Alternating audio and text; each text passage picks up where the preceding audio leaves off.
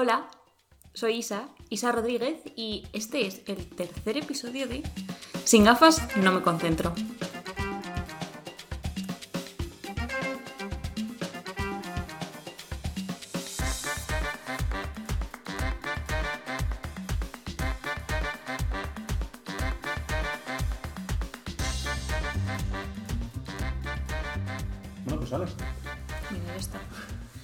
Bueno, pues pues nada.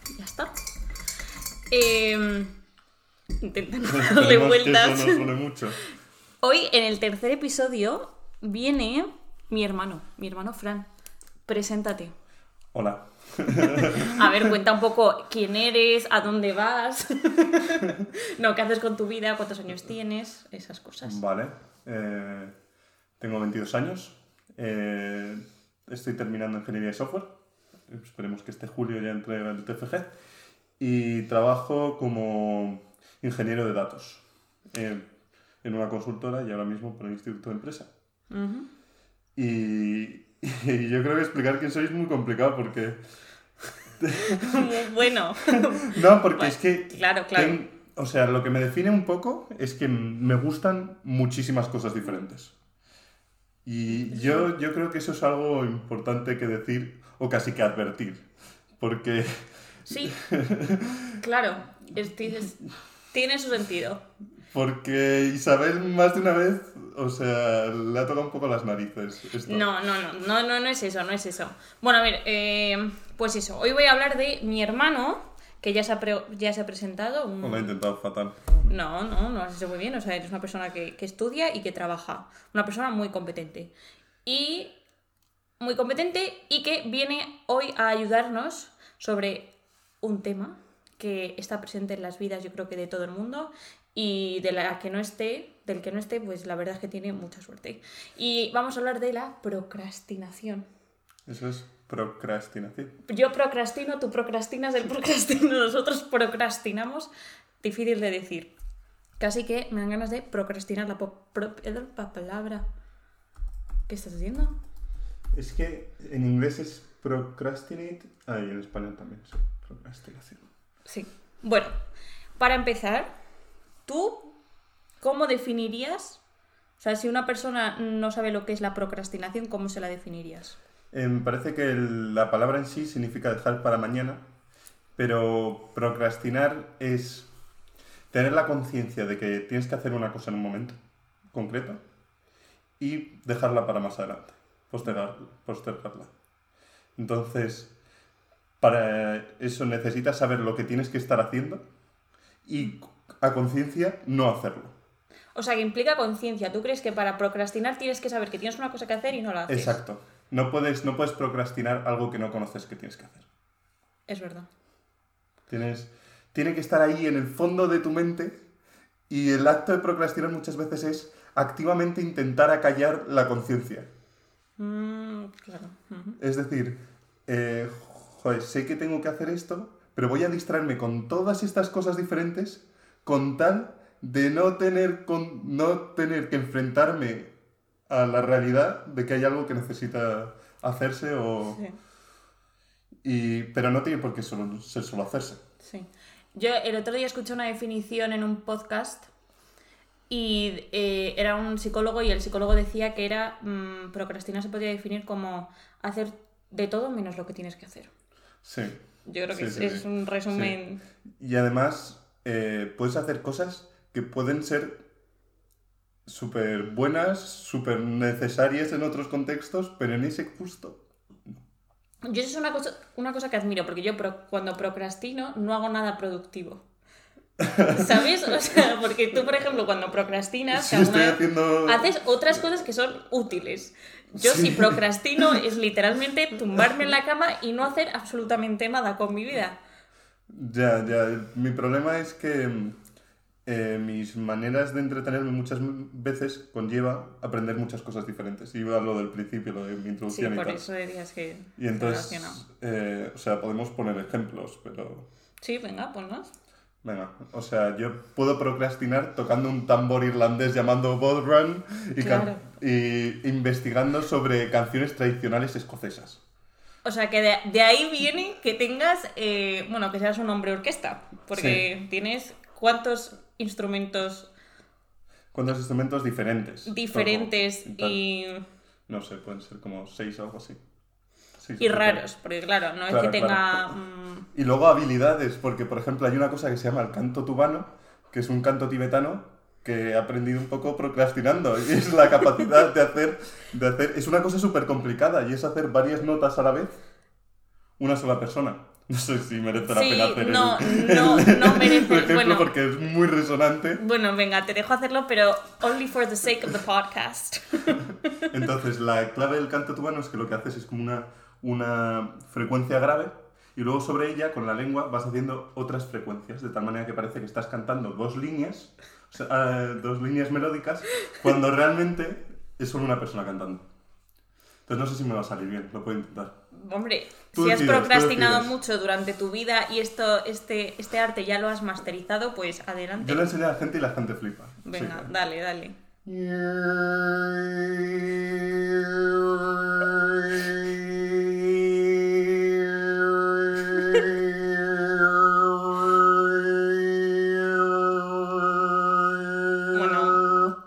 bravo.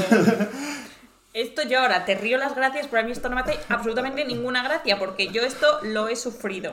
Estás estudiando y de repente suena. Sí, no, o estoy haciendo cualquier otra cosa. Bueno, ya, ¿no? Sí, ya. Vale, o sea que tú, eh, la manera en la que tú tienes de procrastinar es hacer muchas cosas y buscarte nuevos talentos y Es nuevas... investigar sobre todo, porque esto del canto tubano, pues es que es algo muy interesante porque dices, joder, los, Acércate un poco. el- todo es investigar, todo es curiosidad y dices, joder, lo- ¿qué tipo de músicas hay en el mundo? Y entonces descubres que en el Tíbet hay unos mongoles, bueno, esto no es solo del Tíbet, pero es de Mongolia y tal, y entonces estos mongoles generan un tipo de canto que es muy resonante, como habéis podido comprobar, que suena muchísimo y que permite comunicarse a través de largas distancias y tal, porque aquello es como una estepa así. Claro, es un es que en el. Tíbet hay cuatro mocos y molestas a los cuatro mocos y al que te tiene que oír en la otra montaña. Exacto. Y, y bueno, es interesante. Eso es básicamente Sí. todo. Es así, así pierdo yo el tiempo aprendiendo cosas. Y, y sabes, ¿tienes como cosas específicas que eres como más propenso a procrastinar? Sí, sí, yo creo y esto eh, el- lo estuve investigando y tal. Hay psicólogos que, que el- la gente suele procrastinar en una serie de áreas. O sea, no procrastinas, es muy raro ver a una persona que procrastina toda su vida. Sí, eso me Procrastinar toda su vida es más depresión, digo yo. Porque, Sí, eso yo creo que se convierte en una psicopatología. pero, pero la gente procrastina en cosas concretas.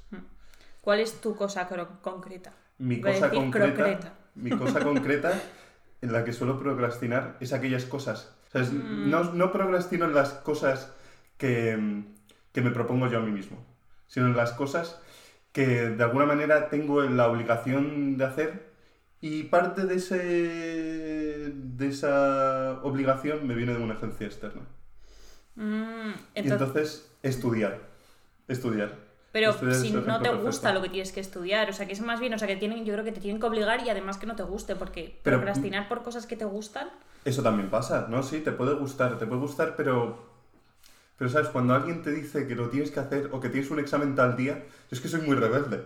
bueno, es que a ti eso te toca la fibra sensible porque mm, a ti lo de la libertad individual es algo que mm, lo lleva muy atado a tu persona y... Entonces los exámenes, a mí me pasa que los exámenes, digo, a mí me puede encantar una asignatura, pero que me digan, no, tal día tienes un examen y para tal día te lo tienes que saber todo. Y decirte, para mí es algo que no entiendo del todo, porque digo, se supone que las cosas las tengo que saber para siempre, y tengo que aprenderlas bien para siempre. Y si me pones esa presión de para tal día, pues entonces ya me empieza, ya me empieza a rascar. Ya digo, ah, ya se me empieza a hacer una bola.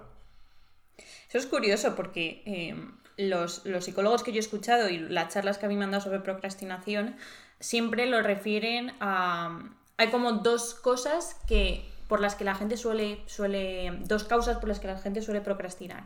Una es el perfeccionismo Ah, que la bueno, sí. gente aspira a hacer las cosas muy bien y cuando sabes que no vas a poder hacerlo también como quieres hacerlo, lo procrastinas y lo vas dejando para luego.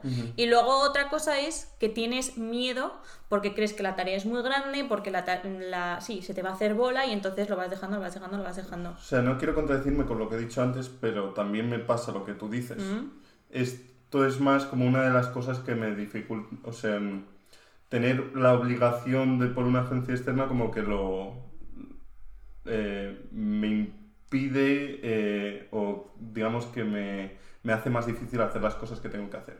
Pero el perfeccionismo y el, el que se te haga una bola tal que no que no que lo veas tan grande Mm. que no seas capaz de obstaculizarlo, o sea, de obstaculizarlo, ¿no? De, de superarlo Mm. Mentalmente, eso pasa mucho. O sea, voy a contar yo mi, mi historia con la procrastinación. Sí, bueno, te lo iba a preguntar, pero bueno, como tú ya te... Adelante. Bueno, digo, porque aquí la gente no. se está preguntando y dice, ¿y este está hablando de No, sí, es verdad, es que yo también, eh, a mí esto Trabaja, estudia a la vez, le va me- todo bien, pues...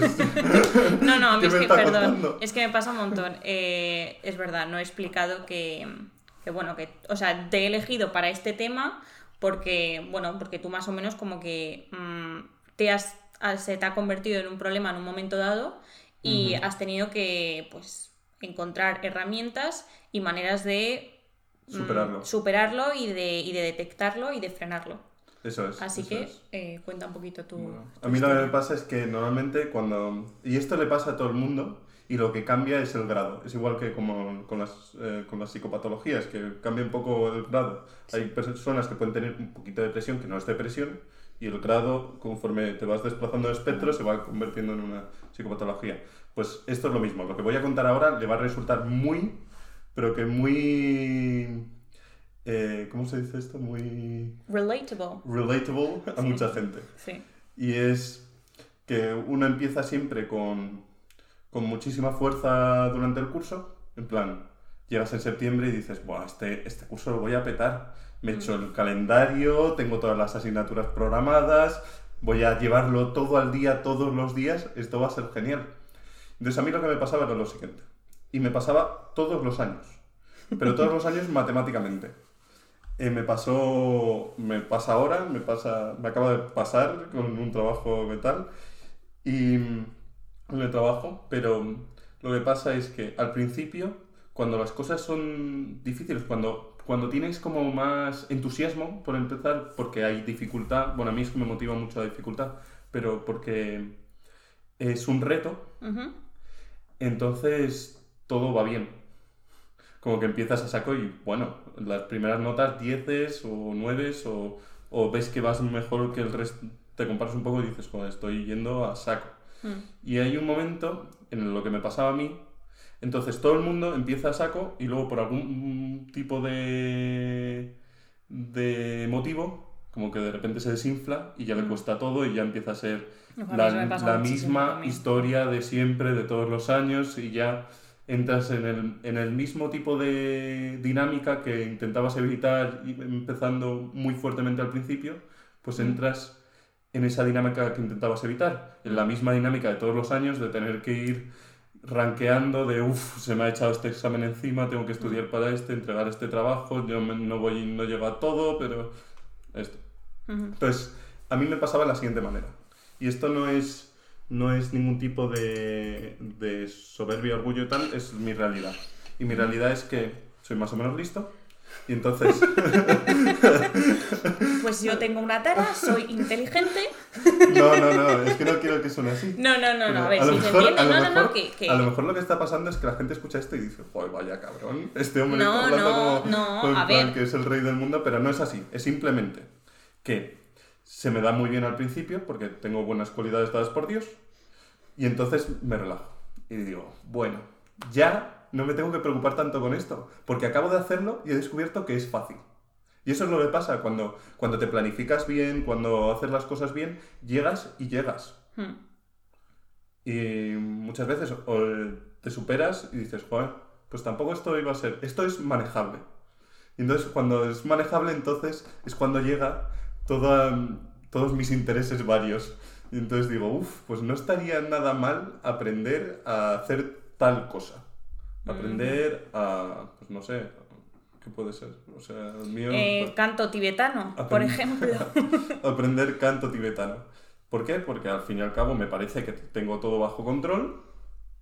O sea, estoy súper bien en la carrera, estoy sacando notazas, voy a diversificarme, voy a hacer todas estas cosas que me gustan hacer. Y como no tengo eh, eh, el- un, no tengo mi mente fijada en el presente o fijada en la realidad real, que es que la realidad es que si dejo de estudiar, todo aquello me parecía muy fácil, se va a convertir muy difícil en menos tiempo del que pienso. O sea, que algo sea fácil en un momento concreto, eso no va a dejar de evolucionar. Y si estás encima de la ola, mm, te parece que todo es fácil. Pero como te bajes, de repente esto empieza a crecer. Bueno, entonces lo que a mí me pasa O, o te ahogas. me pasaba muchísimo es que mm, eh, digo, "Uf, pues genial, este año sí, este año sí. Y entonces me ponía a investigar tal cosa. Y pasaba semanas y meses investigando tal cosa. Y así he aprendido muchas cosas. Y, y ¿qué es lo que pasa? Que no, como todo me parecía fácil, sigo, eh, va avanzando el tiempo y sigo en mi mente pensando que todo era tan fácil como lo dejé cuando todo ha ido Mm. creciendo en dificultad. Estoy hablando del estudio en todo este Mm. momento, no sé si está claro. Sí, sí, sí, sí. Y entonces, em, estoy así hasta que la bola, que es lo que tú decías antes, se hace tan grande que me alcanza. Es decir, llegan exámenes. Y los exámenes son como el, el momento de la verdad. O sea, Mm. si, si has estado bien, vas bien, y si no, vas mal. Mm. Entonces, en ese momento entra la segunda fase de mi procrastinación.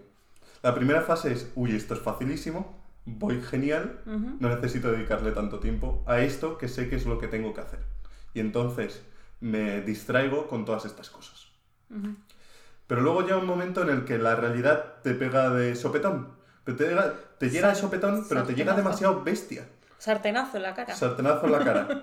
Y te llega tan bestia que piensas que es un- un- una montaña tal la que tienes que escalar que dices... que no merece "Joder, la pena. No merece la pena, porque nunca voy a ser capaz, y ahí es donde entra lo del perfeccionismo, de escalar lo suficientemente bien. Mm. No, no, no voy a ser capaz, o sea, va a ser un esfuerzo fallido, voy a fallar, voy a, voy- me voy a pegar un batacazo, voy a dedicar tantas horas de estudio a algo al que lo que no voy a llegar y a lo cual no merece la pena. Por tanto, lo que al principio era lo más fácil del mundo, de un día a otro se convierte en una montaña increíble y lo que al principio procrastinabas, porque, uff, esto es fácil, puedo hacer todas estas cosas, Mm. de repente se convierte en voy a hacer todas estas cosas para distraerme activamente de lo que tengo que hacer porque lo que tengo que hacer me parece tan, tan, tan, tan, tan grande y tan tienes miedo a. increíble que, que tengo miedo a fallar. Y no lo voy a hacer suficientemente bien, o sea, va a ser un montón de esfuerzo que no va a servir para nada. Y entonces, l- al principio procrastinabas por una razón y luego procrastinas por otra, pero de la misma manera. Es, es muy interesante que tengas eh, perfectamente identificados los dos procesos cognitivos en los dos momentos distintos. O sea, primero los. Porque en ambos momentos tienes pensamientos que no son, no, no son, no, no son racionales, son irracionales. El primero es estoy por encima, me puedo confiar, Sí. no haces caso a la realidad, aunque sabes que alguna vez te ha pasado, pero... Y luego ya cuando estás metido de lleno dices, eh, si no lo hago perfecto, no lo hago. Porque ¿para qué? Y eso, pues... Justo. O no lo suficientemente bien para estar contento conmigo mismo. Entonces, ¿para qué? Entonces, ¿para qué? Y... Pero esto es mi caso concreto. Me No, refiero, sí. esa, la primera fase del, del- mi ciclo de procrastinación que me pasa siempre. O sea, no es algo que... Bueno, de esto supongo que vamos más adelante, pero no es algo en el que yo vaya a romper totalmente. Es parte de mi, de mi ciclo vital y más o menos lo que Sí. tienes que hacer es, es incorporarlo y saber que está ahí. Pero, Claro. pero mi primera fase yo entiendo que, que es un poco propia. Hay gente... Sí, es lo que te iba a es decir. muy a mí eso- personal, eso... es muy personal. En Mm. mi caso es muy personal. Digo que hay gente que empieza a procrastinar a lo mejor por otras razones, porque poco a poco no va llegando y- o, o por razones que no controlo, o porque Mm. le apetece más hacer una cosa que lo otro, o porque es que no lo sé. Sí, los, los pensamientos irracionales en cada uno son distintos y son, pues dependen de, pues del, del- de la trayectoria vital que haya tenido la persona y, de, y luego de la manera de ser. Evidentemente, si eres perfeccionista, tus pensamientos de, para procrastinar lo más posi- posiblemente sean, eh, si no lo voy a hacer perfecto, no, no puedo hacerlo perfecto, pues no lo hago y lo vas dejando, lo vas dejando. Luego a lo mejor también lo que tú has dicho de tener miedo a, a fracasar o, o tener miedo a hacer una tarea demasiado grande. Dices, es que no voy a ser capaz de hacer esta tarea, pues no la hago, porque es muy grande. O sea que yo creo que dentro de que cada uno, eso es muy interesante porque yo creo que em, sobre todo en psicología y, y en, muchas, en muchas otras cosas, eh, hay como pautas generales, pero si tú no haces un, un trabajo de introspección y de conocer qué es lo que a ti te está pasando y de identificar esos pensamientos, esos, esos, sí, esos errores cognitivos, esos mensajes que te llegan y que te mandas a ti mismo y que te dan como el impulsito a procrastinar, si tú no haces ese, ese, sí, ese, ese proceso a nivel individual, pues eh, un poco como todo, pues no, tiene, no, no puedes depositar toda tu esperanza en, en una receta mágica porque no es así. Y entonces lo de la racionalidad yo creo que está en el corazón de todo el... el- está en el meollo de la cuestión. La me- el meollo de la cuestión es no tener una conciencia de la realidad. Mm, Y en mi caso es muy claro. Al principio tenía, no tenía conciencia porque me parecía que las cosas eran más fáciles de lo que realmente son. Y al final las cosas me parecían más difíciles de lo que realmente son. mm. Porque a lo mejor si estudiaba bien en esas últimas dos semanas antes de los exámenes finales, pues podía sacar un 5. Y es más, más adelante, conforme he ido superando y he ido como... eh, vale, me he dado cuenta de que he dejado esto de lado y ahora de repente me llega todo eso y al, al enfocarlo más sistemáticamente y más agarrar la realidad obligándome a mí mismo a ver qué es lo que entra el examen como... O sea, ya pegando, in- eh, digamos, manteniéndome los pies en la tierra, entonces ya he descubierto que hay muchas cosas que me parecerían en otro momento increíbles eh, de, de alcanzar, de repente se vuelven accesibles Mm. cuando estás a la realidad. Y hay cosas que te parecen súper fáciles, pero que cuando te agarras a la realidad dices, ah, son súper fáciles mientras yo esté mejorando todos los días trabajando en ello. Sí. ¿Y cuándo, qué es lo que a ti te ayudó a...? Porque claro, esto a ti el- no es que te pasas una vez, sino que reiteradamente te pasaba en, en épocas de Pues, concretas. O sea, yo me acuerdo en primero de primaria que... eh, Bueno, nos remontamos. O sea, nos remontamos bastante porque yo en primero de primaria estuve dos o tres meses sin hacer un solo deber de casa. Tú no, no sé si lo sabes o no. no, yo, suena, yo- yo pero- era pequeña y era pero- pequeña. Pero estuve que yo llegaba a casa y decía, me decía papá y mamá, ¿tienes deberes? Y yo no. Y tan contento y Mm. tan pancho y estuve mucho tiempo hasta que la cosa petó y petó gorda. Sí. ¿Cuál fue, No me acuerdo cómo ¿cuál fue tu primer gran fracaso debido a esto? No, no me acuerdo. O sea, ¿cómo que gran fracaso? Bueno, gran fracaso no, como cuál fue, eh, porque a ver, en primaria, eh, no quería decir fracaso, pero bueno, en primaria si, si tú identificas que ya había ahí procrastinación. Sí, lo Pero- había, y lo había clarísimo, porque a mí lo que me tocaba mucho las narices era que me obligaran a colorear los cuadernillos rubios. Y eso, y eso, y es, Es que en el eso es- centro eso de yo mi, creo- eso yo de creo mi- que de es mi pensamiento universal. anarquista. O sea, me obligaron a, eh, a ello porque, porque, porque me tocaba tanto las narices que me obligaran a hacer algo tan absurdo que para mí era absurdo. Digo, si tengo que hacer los cuadernillos rubios, tengo que hacer las letras. Y yo hago las letras y me te dejas de historias. Y sin embargo me obligaban siempre a colorear. Así que dije un momento, tururú que te vi. Ni una cosa ni otra. Y fuera. Mm. Es que los, los cuadernillos, los cuadernillos rubios han hecho mucho daño, ¿eh? Yo, a ver, yo lo hacía, pero porque siempre he acatado órdenes. Bueno, de pequeña, hasta que me revolucioné un poco. Pero lo que te quería decir es, em, ¿Dónde se vio más claro que Claro, cuando- mi ciclo de cuando la realidad te vino de frente Ah, sí. y tuviste, y a lo mejor no te diste cuenta en ese momento, pero ¿cuál es tu primer recuerdo de, mm, ostras, la he cagado y no debería, ostras, la he cagado? Ostras, la cago. Joder, es que ha habido, ha habido Tu varios. primero, así que recuerdes. Es uno muy claro en el que se ve el ciclo es en, en cuando nos mudamos a Estados Unidos. Ese es el ciclo. Y es más, Ah, mis sí. padres de vez en cuando recuerdan un, una, una charla con mi tutor que no me acuerdo qué dijo, Francisco Splummeted. Francisco Splummeted. Es verdad, es verdad. Después de Navidad, ¿no? Sí, justo. Y eso era algo típico. Y era, lo que pasó es lo siguiente, y es algo que me pasa, que, que es parte del ciclo y se ve muy bien. Llegamos a Estados Unidos y todo era complejo, todo era exciting, todo era entusiasmante. Novedoso, sí. Novedoso era un reto porque llegabas y mi nivel de inglés, o sea, yo había suspendido inglés un año antes, Es o sea, había suspendido inglés en quinta de primaria o en cuarto de primaria, de tal manera que, que no es que mi, mi inglés era una chusta. Sí, sí.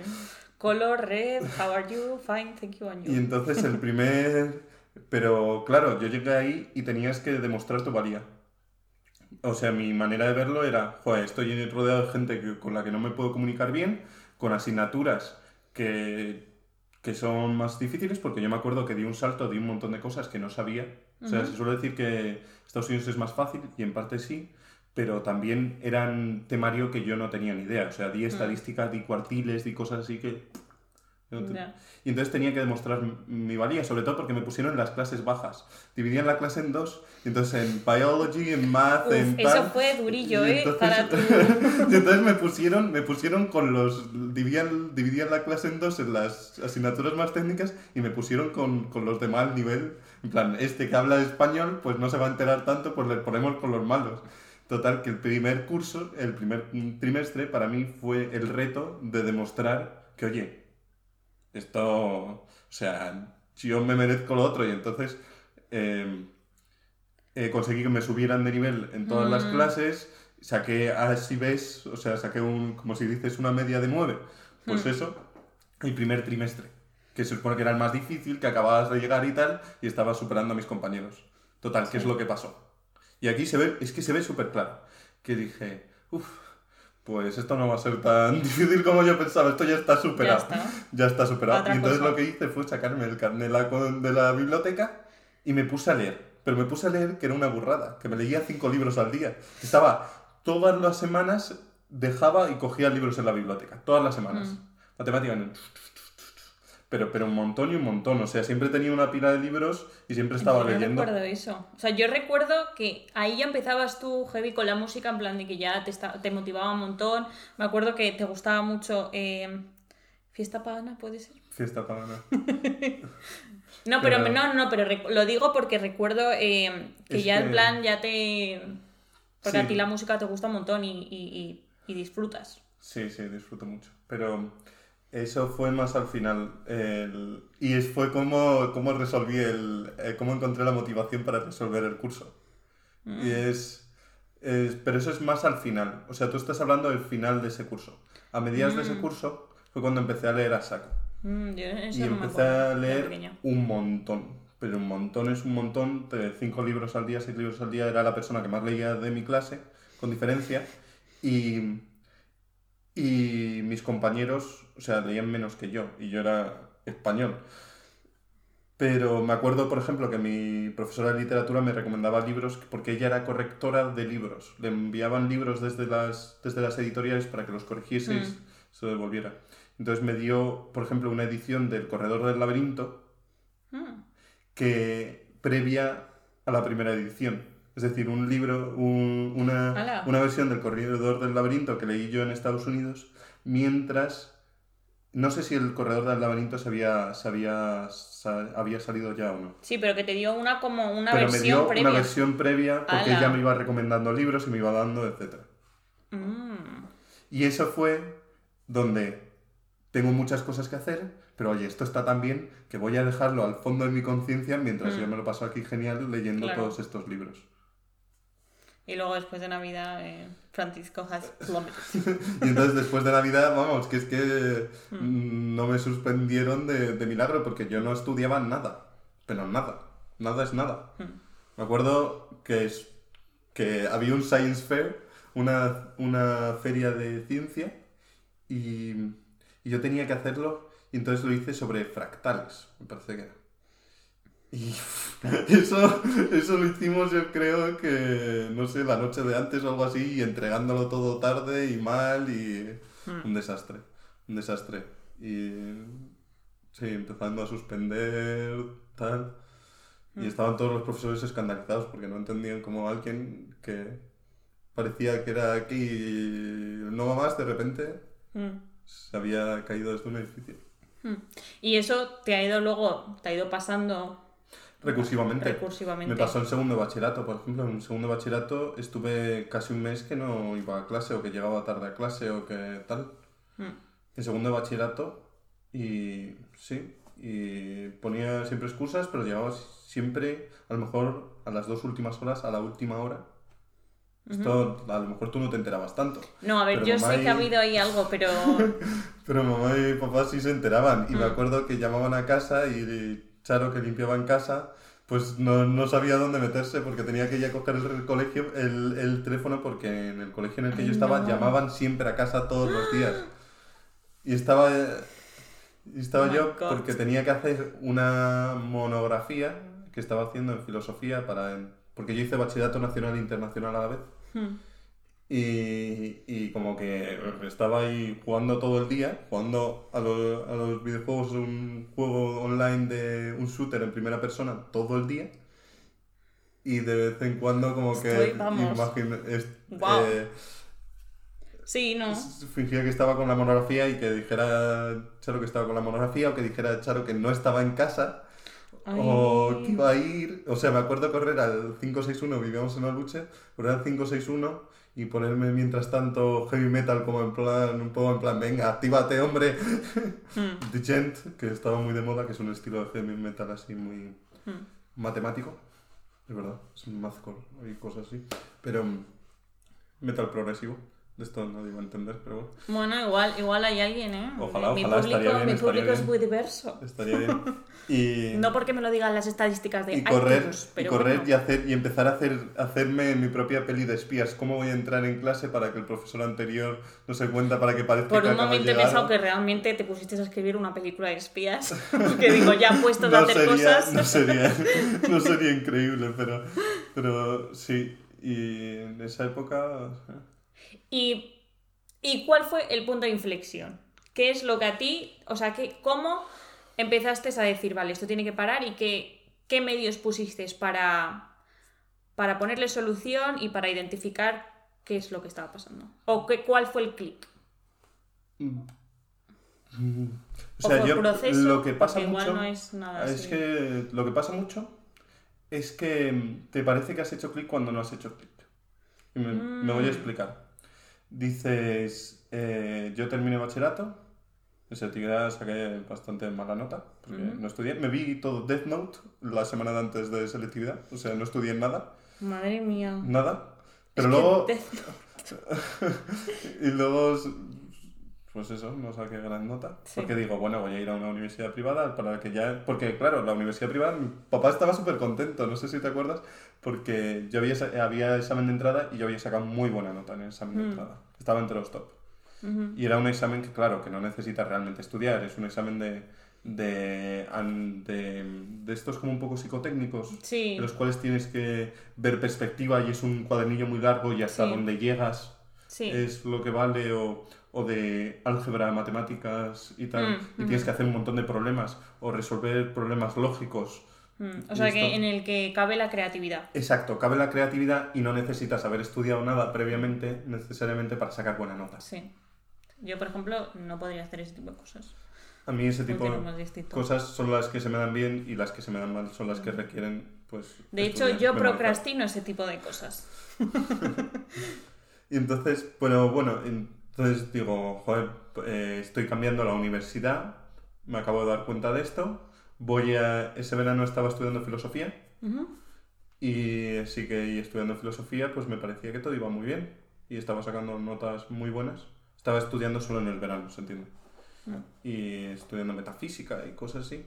Y entonces eh, empezó el curso en ingeniería industrial y, y me pasó el ciclo de siempre, pese a que yo pensaba que ya lo tenía todo controlado, porque realmente no había cambiado ninguna, ningún hábito, y esto es la clave.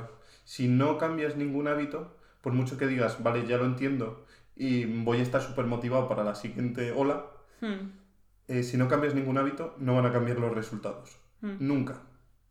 Si no cambia algo, bueno, puede, puede que cambie algo en contexto tan grande que Sí. te haga cambiar los hábitos, Mm. aunque tal, y que te resuelva el problema. Pero en general, si tienes un contexto parecido y tú no cambias ningún, ninguna manera de actuar ante, ante las mismas dificultades, nada va a cambiar y se va a repetir el mismo ciclo. Entonces en Ikai fue el ciclo perfecto. Porque yo empecé en Ikai, claro, eh, es una universidad privada, ingeniería industrial y es bastante difícil. Hmm. Entonces yo empecé y al principio co- comprender los primeros conceptos es sencillo si tienes una mente muy, muy abstracta, como es en mi caso, que soy, me gusta mucho el razonamiento abstracto. Sí. Entonces en las asignaturas difíciles de cálculo y álgebra y dibujo técnico, eh, pues iba chutado. ¿Por qué? Porque al principio, mientras no te descuelgues, si tienes la capacidad de pillar las cosas rápido, Sí. vas muy bien. Y entonces yo pillé las cosas rápido, saqué 10 en los primeros exámenes, saqué la mejor nota en el primer examen de toda mi clase, o sea, y con gente muy buena, y esto era... Y entonces me pasó lo mismo, yo, pese a pensar que ya lo tenía superado, saqué muy buenas notas y, joder, tengo que hacer todas estas cosas además, me distraje con millones de cosas y para cuando me quise dar cuenta ya era tan grande la bola que no tenía los no tenía yo tampoco la- las herramientas para hacerme frente a ello o para conocer realmente la magnitud de aquello que tenía Hmm.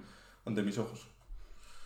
Y entonces, al final, terrible. Suspendí, Mm. pues de 10 asignaturas, suspendí, o sea, no eran 10 asignaturas, eran... Lo que pasa que había cuatro, no, había tres que eran anuales. Esas Mm. tres anuales las suspendí las tres, que son como suspender seis asignaturas, Sí. y luego las otras cuatro las aprobé, pero eso me eran Hmm. era tocho. Entonces, otra vez mal. Y, y me cambié de carrera. Entonces me cambié de carrera y me había pegado tal sobretazo porque eso fue muy duro Hmm. que digo, bueno, pues ya, esto ya me lo he pegado, ya vuelvo a- otra vez a la carga. Y otra vez otro.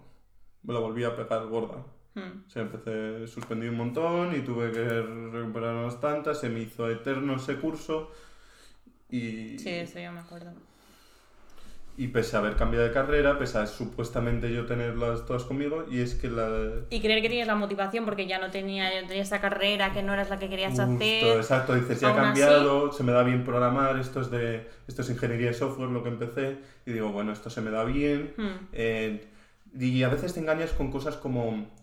eh, es que, claro, la otra carrera lo que pasaba es que me estaban haciendo perder el tiempo mucho con física y con cosas que realmente a mí tampoco me interesan tanto. Claro. Yo no quiero hacer luego... Las excusas. Yo no los- quiero hacer luego eh, dinámica de fluidos o cosas así, o tener integrales súper grandes, porque a mí lo que me gusta es resolver problemas de tipo abstracto. Bueno, eso es abstracto, pero de tipo lógico y tal. y Sí. O sea, que ya empezaron los, los pensamientos estos automáticos que no son, pues El- eso, que no son reales, no, coinciden con la realidad y que son, pues, son un poco como excusas. Y que en el momento, porque esto es la clave, yo creo, en la procrastinación, la clave es que la procrastinación te permite aliviar estrés por un temporalmente, por tiempos cortos. Y entonces, claro, el- estamos diseñados para quitarnos estrés de encima. Entonces, Sí. es, hacer caso a esos pensamientos es muy sencillo y ponerte a hacer otras cosas es muy sencillo porque te alivian el estrés por un momento concreto. Totalmente, cuando estás eh, algo, por ejemplo, leyendo. Leyendo es un ejemplo muy claro. Cuando estás en una novela, digamos, muy interesante, no estás pensando en el, en el examen que tienes dentro de una semana. Mm, Estás, estás entusiasmado viendo lo que le está pasando a... mm.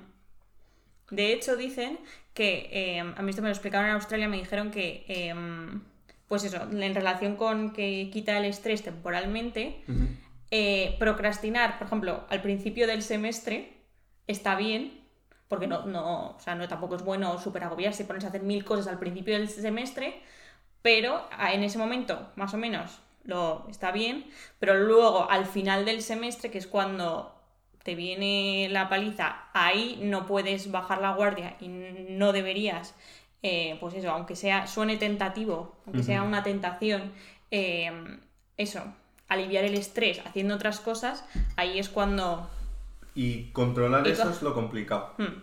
¿Y cómo, cómo has- o sea, porque tú ahora mismo, yo ahora a ti te veo y yo creo que más o menos, o sea, esto es una cosa que nunca es parte de ti, lo, lo tienes... Y me pasa siempre, o sea, cuando, por ejemplo, cuando. me pasa en, en el trabajo, yo trabajo como consultor, y cuando tienes un nuevo proyecto, unos nuevos compañeros, un nuevo sitio donde demostrar tu valía, Hmm. vas a saco y, y voy a saco. Y luego ya tienes el bajón.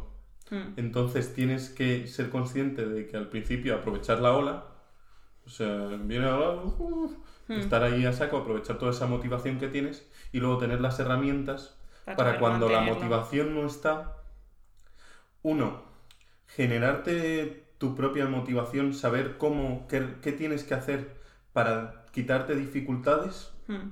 a la hora de trabajar, o sea, lo de quitarse dificultades, ahora explico cómo yo he ido resolviendo esto, es Mm. súper importante, y, y ver qué cosas tienes que hacer para seguir pegado a la realidad, no irte por las ramas Hmm. y ya eh, pasa de algo súper emocionante a algo que tienes que emplear como tiempo eh, y a necesitas emplear como Tienes que ser proactivo, tienes, Tienes que poner medios, no justo, puedes no dejarte puedes- fluir por ya- la motivación. ya no te tienes ya no te puedes dejar fluir por la motivación sino que tienes que crear tu propia poner motivación medios. que- y poner los medios y las herramientas, invertir tiempo en pensar cómo vas a hacerlo para continuar con esa motivación. O sea, ya no, al principio solo piensas en hacer las cosas bien, Hmm. pero luego tienes que pensar en qué tipo de, de, de contexto tienes que generar para ti mismo para poder hacer las cosas bien. El- ¿Y, y cómo, qué, qué, qué herramientas Entonces, has adquirido? ¿Qué haces? Eh, hago muchas cosas, pero eh, yo creo que la clave es. Es como es. Bueno, iba a decir lo típico que dice todo el mundo de Alcohólicos Anónimos, que lo primero es admitirlo. tal. Sí, no, no, es, Eso es importante. totalmente. Eso es importante. Y, es admitirlo tiene muchísima fuerza porque es acercarte a la realidad.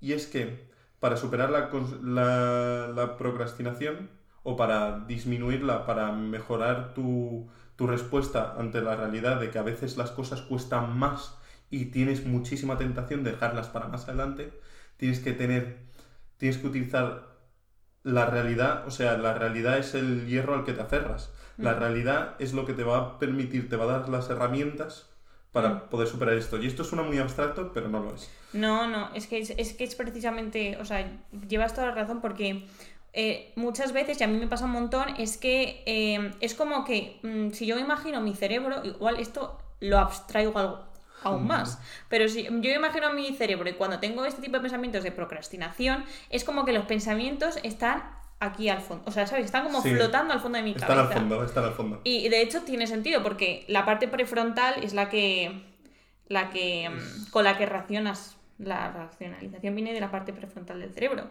Entonces, eh, entonces están como flotando en mi cabeza al fondo y yo creo que hasta que sí, sí, para, Sí, sí. para, man- para mm, traerte a la realidad tienes como que traerlo delante.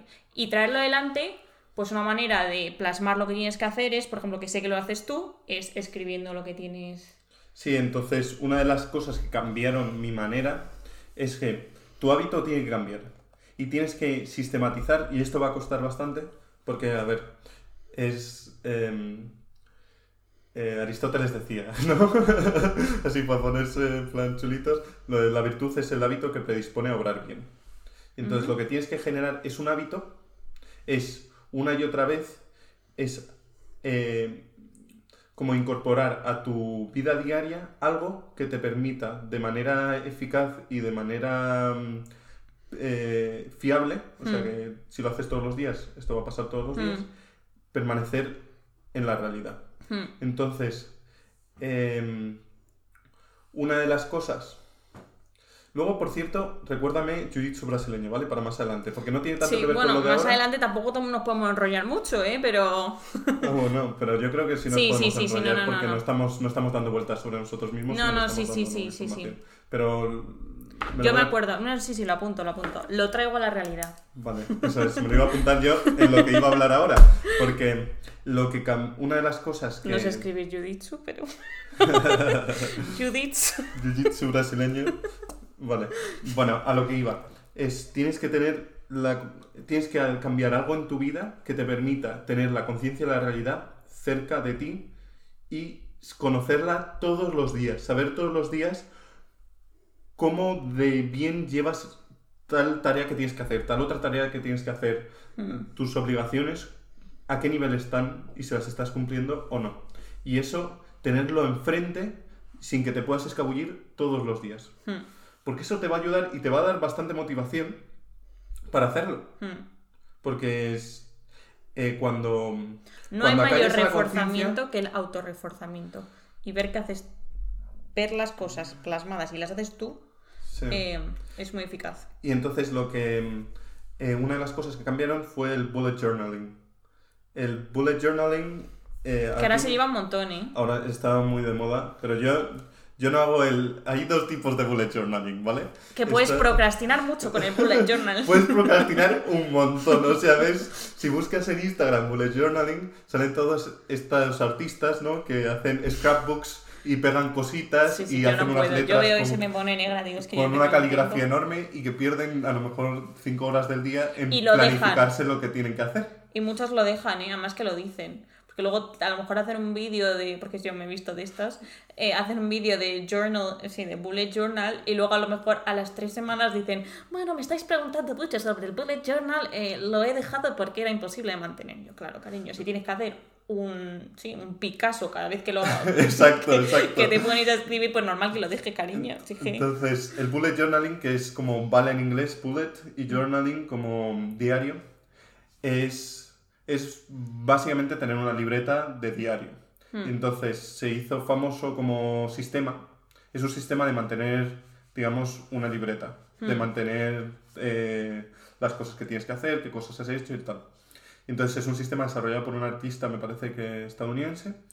Y en la concepción simple es muy simple. Es simplemente, lo más simple es, vale, pones puntitos como si fuera una lista y, y pones las cosas que tienes que hacer en esa lista. Y luego, dependiendo de, de si las has hecho o no, le haces un check o la tachas Mm. el- y tal.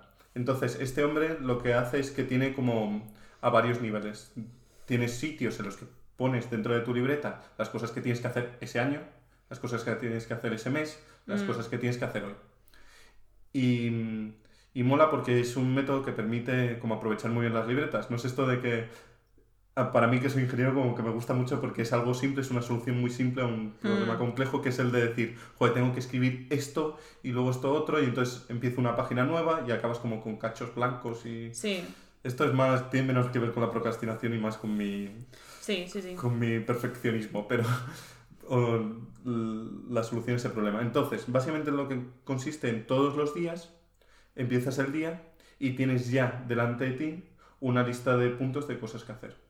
En mi caso yo lo que hago es ¿Tú lo escribes por la noche o por la mañana? por la noche anterior. Es Claro. vital que sea la noche anterior, porque si es por la mañana ya cuesta un montón. Eh, si lo haces la noche anterior, ya sabes qué tienes que hacer por la mañana. Hmm. Es más, muchas veces lo que he hecho es la noche anterior em, ponerme y a lo mejor no sé exactamente qué voy a hacer esa mañana porque hay varias variables y tal, y pongo un punto y digo, hacer la planificación de tal. Y lo bueno de esto es que conforme lo vas utilizando, lo vas adaptando a tus necesidades. Claro. Entonces tiene que ser un sistema, em, un sistema dinámico Y útil. y útil. La- lo básico es que tiene que ser útil para ti. Sí. Entonces hay un vídeo mm, en, en YouTube que se llama How to Bullet Journal, que es el método simple y está muy bien. Porque te Habrá explica- muchos how to bullet journal. Ya, pero está en el original. Luego lo pones en tus... En tu... en- Lo voy, lo voy a ir buscando mientras me lo dices para dejarlo aquí constatado. Sí, luego lo podemos poner en, el- en la descripción del episodio. Sí, Todo esto saldrá en la descripción del episodio, evidentemente. sí, sí, sí. Bueno, entonces el bullet journal tiene que ser útil, Útil, sí. simple. Tiene que ser útil, simple, y es lo que a mí me ha ayudado. A lo mejor es. eh, esto depende de, de cada persona. Es que puede ser muchas cosas. Escribir, ese es. ese. Vale. es, ese es Si ponéis How to Bullet Journal es el primero que os sale y es el más sencillo, nada de colorín chis. Y son un par de minutos y es. Son cuatro, cuatro con y diez algo así. Y ese te cambia, te cambia la vida. Pero bueno, el- el- la clave está en desarrollar el hábito, porque a lo mejor tú te haces un vídeo por la noche, todas las noches, en plan, eh, mañana te toca hacer esto, esto y esto, y a lo mejor tienes una- un tipo de memoria, un tipo de interacción con la realidad diferente al mío, que yo soy como más sistemático, y a lo mejor eso te viene bien. A mí, a mí eso no se me ha ocurrido. Es, y aquí, Te puedo volver loco. y eso es clave, la clave es la originalidad. Y la funcionalidad para... funcionalidad y ponerte las cosas fáciles, por ejemplo. Sí. Porque una cosa que yo no he contado es que a la vez que hacía bullet journaling, empecé a utilizar estilográficas.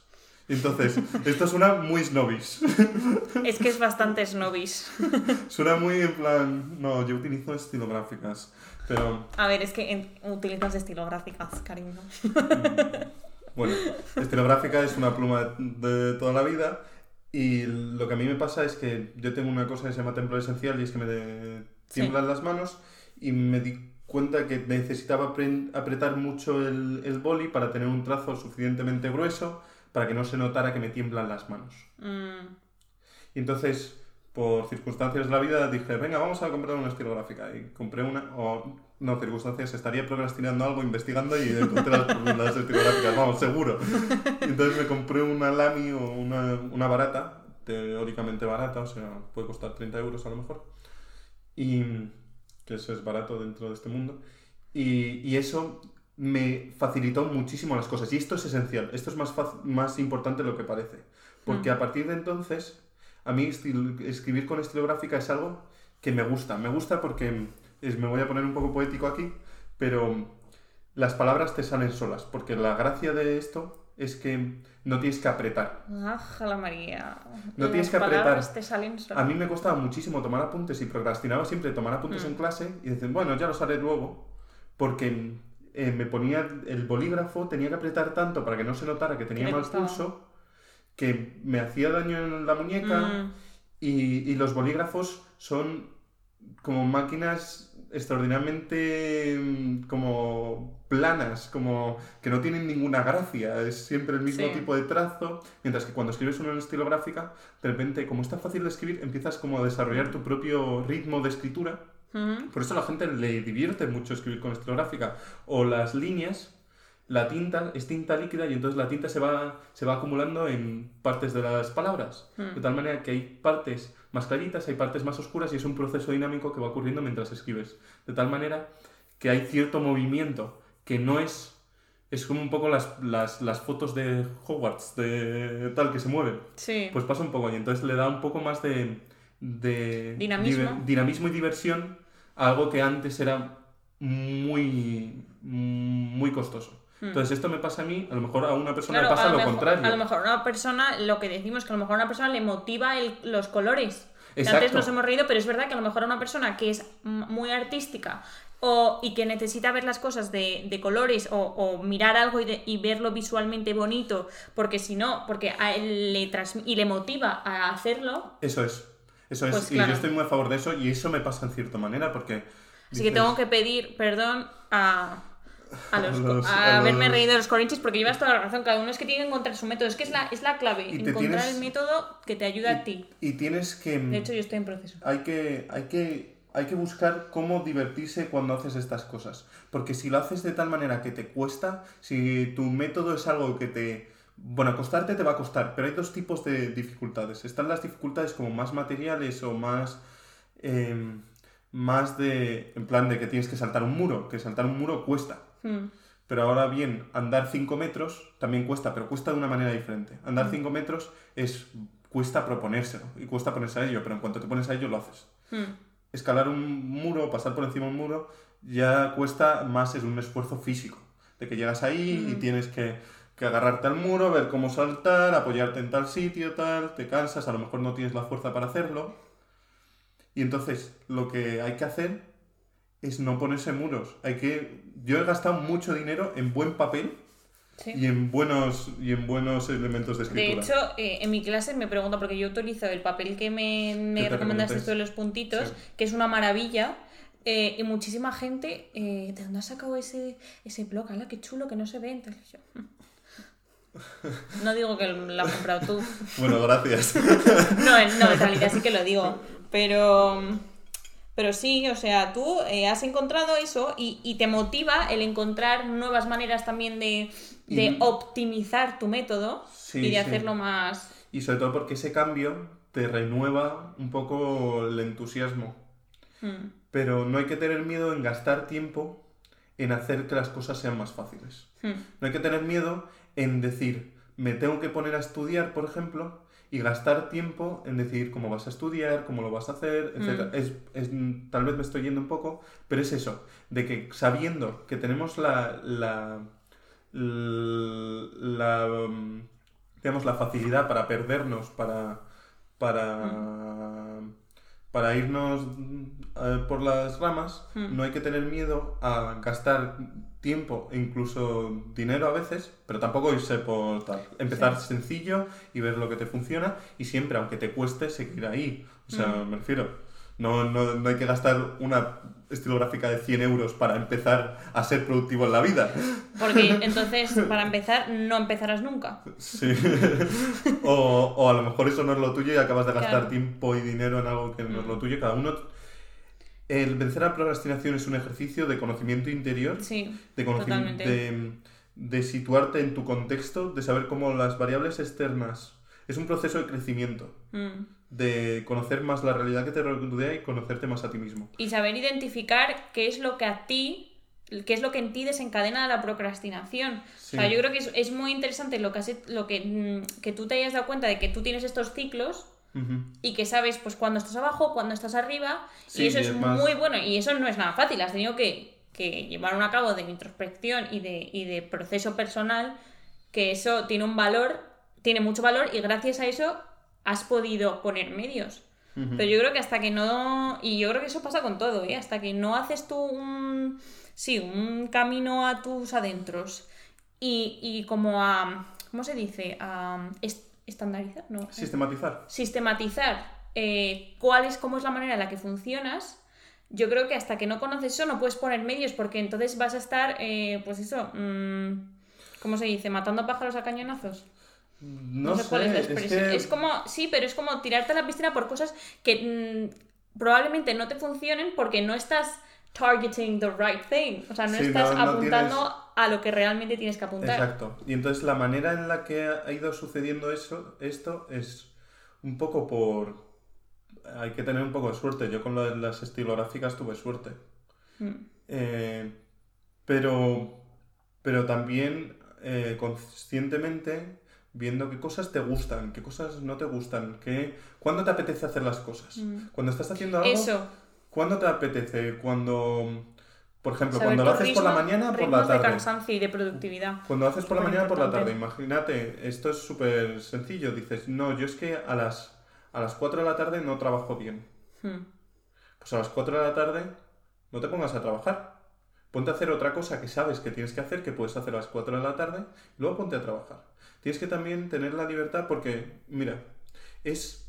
Uno puede decir, uff, tengo muchísimo que estudiar, tengo que estudiar un montón, tal, porque esto pasa mientras procrastinas. Hmm. Tienes la conciencia que tienes un montón de estudiar. Y mucha gente procrastina mucho delante del escritorio. Con el ordenador delante, con los apuntes, y entonces se distrae vas por otro lado, o con los libros delante, pues lo ves en todas las bibliotecas. La gente está con el móvil con los apuntes delante. Mm. Y está sentado. Y es, toda esta gente se ha despertado por la mañana y dice, uff, hoy tengo que estudiar 8 horas. Y tengo que estudiar 8 horas porque tengo, tengo un montón de cosas. No te sabría muy bien definirlo, tal vez todo lo bien que debería definirlo, pero tengo que estudiar un montón. Bueno, pues no hay que tener miedo en emplear, a lo mejor de esas 8 horas, una primera hora, una hora. Mm. A lo mejor una hora es demasiado, pero al principio se tarda un montón en decir, vale, qué cosas tengo que hacer, qué cosas no tengo Mm. que hacer, cuándo voy a descansar y no tener miedo en dedicar tiempo al descanso. Mm, Y sí, porque Y- si no es que flotan, tienes ese pensamiento que flota en tu cabeza de tengo muchas cosas que hacer. Pero, Pero no mejor, concreti- Es no- mejor estudiar tres horas que perder el tiempo durante ocho. Hmm, totalmente. Y saber cuáles son tus ritmos, ritmos de productividad son esenciales. Yo, por, la- por, por ejemplo, soy incapaz de estudiar por la tarde, de trabajar por la tarde, soy incapaz. Entonces, yo sé que me tengo que despertar pronto si quiero ser productiva. Porque si no me despierto pronto, no curro. No, Sí. no hago nada.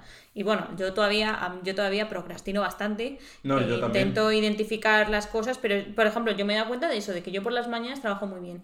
Y entonces tengo la suerte que no necesito dormir mucho, entonces me despierto pronto y hago las cosas pues eh, en cuanto puedo. Porque sé que luego, después de comer, yo soy un brócoli.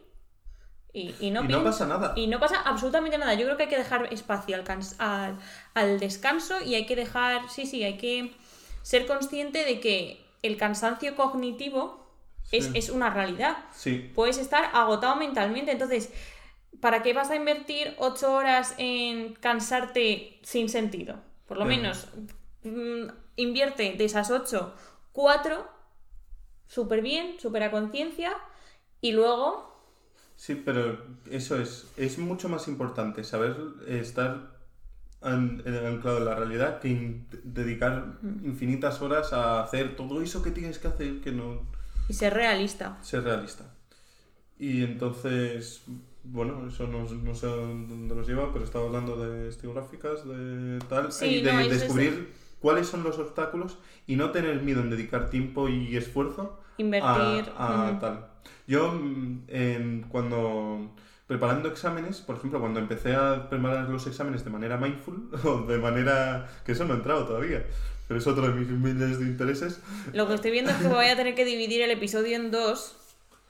Y mm, vamos, seguimos. O lo podemos subir todo, que esto a la gente le, le tira. ¿No ves los de Joe Rogan? Joe Rogan subí ayer un podcast que duró cuatro horas y media.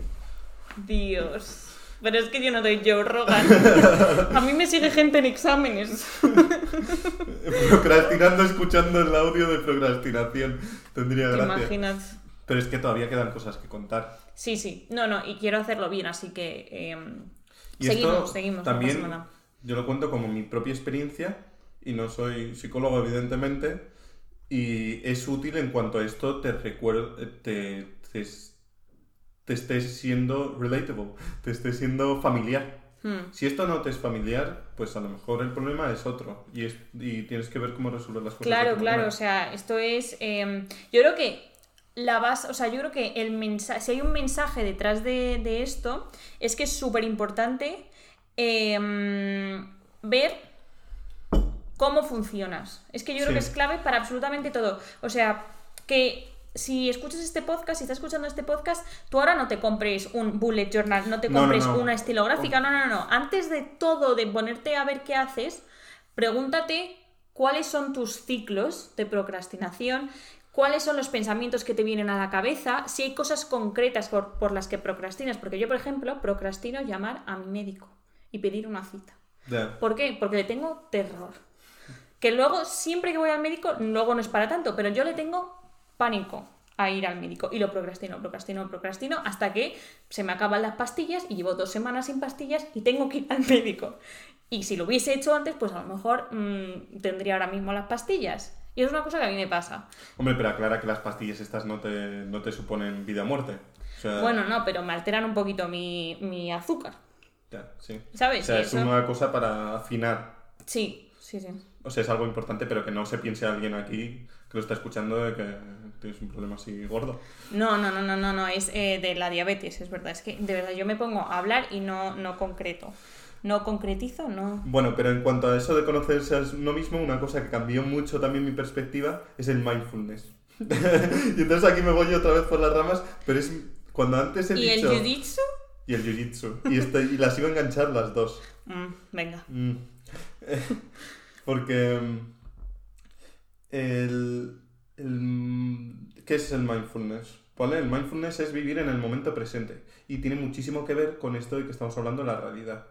Mindfulness es decir, lo que estoy haciendo lo voy a hacer poniendo todo mi, mi concentración en ello, cada cosa. Estoy comiendo, pues estoy comiendo. Estoy estudiando, pues estoy estudiando. Estoy trabajando, pues estoy trabajando. Estoy haciendo deporte, pues estoy haciendo deporte Mm, y ser capaz eh, el objetivo es, ser- es que mm, al, haz- al tener mayor concentración en lo que estás haciendo, como que mm, uno haces las cosas mejor, Sí. pero otro estás en más calma contigo mismo, porque si no, si tienes cosas que tienes que hacer e intentas hacerlas, de- intentas hacer otra cosa de manera mindful, no puedes. No haces ni lo uno ni lo otro. Porque, porque descubres cuando estás, cuando, cuando te ejercitas en ver, en intentar vivir el, el momento y de concentrarte y de no estar a por uvas, entonces descubres muchas veces las cosas que tienes que hacer o que dejar de hacer y tal. Entonces mindfulness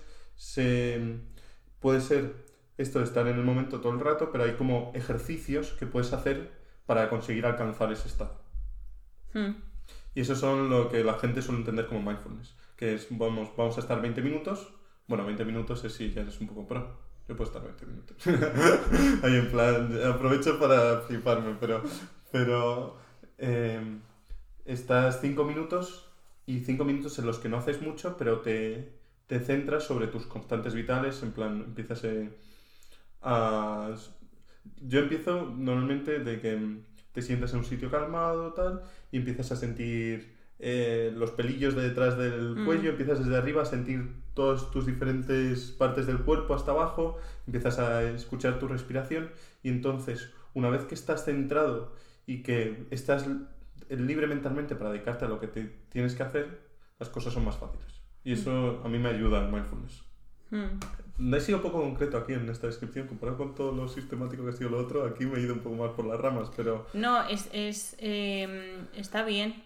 Yo me acuerdo con lo del mindfulness. Yo la verdad es que no lo practico mucho. No... Soy un poco escéptica con el mindfulness y estoy ahora pensando eh, en razones por las que soy, por las que no estoy convencida yo del mindfulness y, y así no me salen.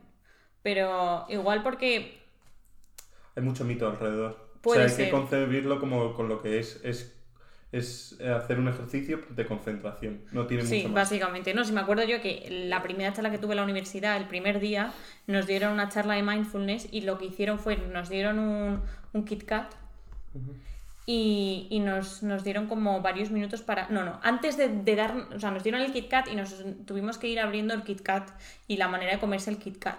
Y tuvimos que ir abriéndolo poco a poco y luego olerlo, no nos lo podíamos comer, eso fue una tortura.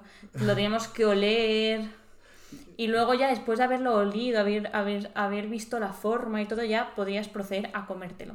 Que yo por poco mato a una chica de al lado que le dio un mordisco al Kit Kat, dos barritas y cogí y le di un mordisco. Esa chica mindful no estaba. Porque a mí me gusta comérmelo como Kourtney Kardashian.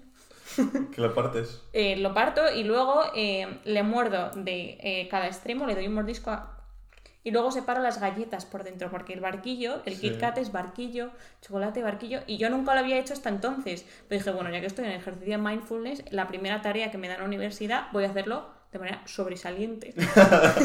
y me tomé... Estabas ahí motivada Y desde principio. entonces, te juro que me tomo el Kit Kat así, porque es que lo disfruto muchísimo. Aparte de que como tampoco puedo comer mucho Kit Kat, pues eh, lo que Es un en una persona especial. se come cuatro barritas, yo me como una. Y tan contenta. Y no sé por qué estamos hablando de esto, pero... Pero es importante porque es otra de las variables que para mí fueron importantes. mm, y verdad. otra de las variables, y esta es muy importante y que tiene que ver con el mindfulness, es el jiu-jitsu brasileño. Entonces, el jiu-jitsu brasileño es un deporte que empecé a practicar cuando empecé a tener conciencia de cómo eh, combatir esto, empecé en segunda de carrera, y, y es un deporte muy estresante.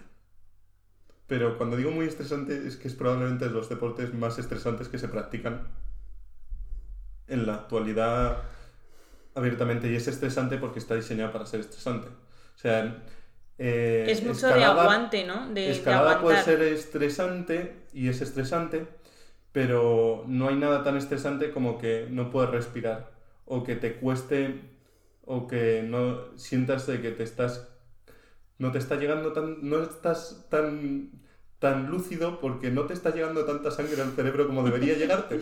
Y entonces la gente se está pensando, joder, ¿de qué está hablando este hombre?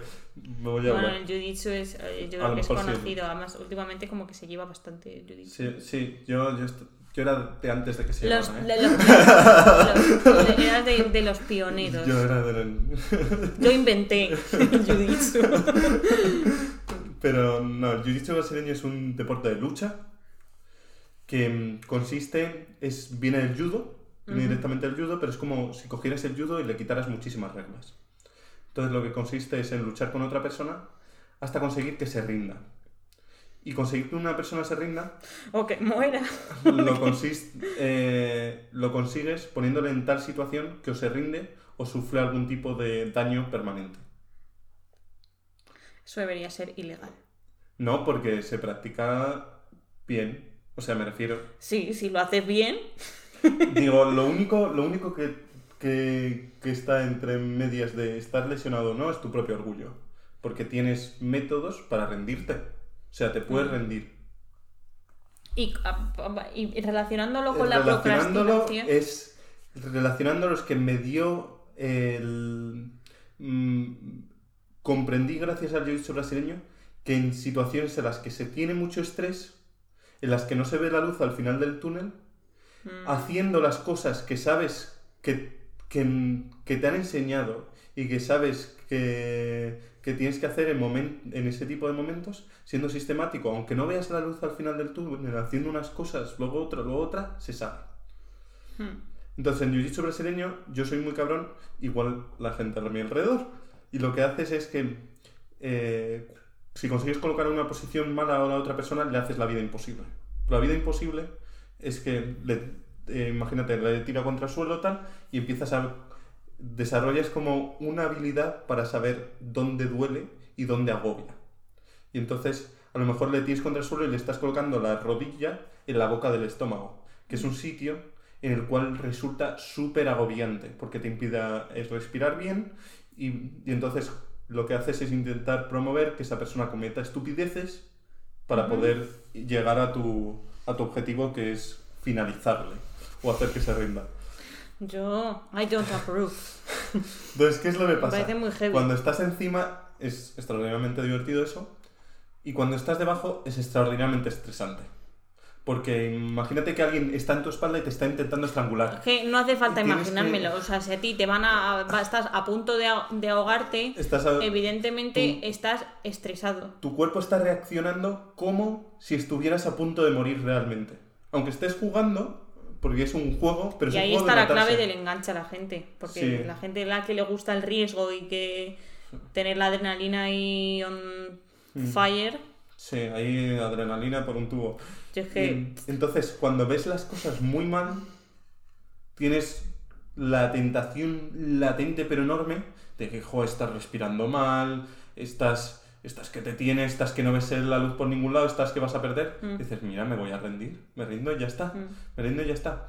Pero- Y al principio, cuando empiezas a hacer jiu-jitsu, te rindes muy fácilmente. Y además se ve un montón. Por ejemplo, con las estrangulaciones. Para estrangular a una persona necesitas cortarle las dos vías sanguíneas que tienen al cerebro. Una y dos.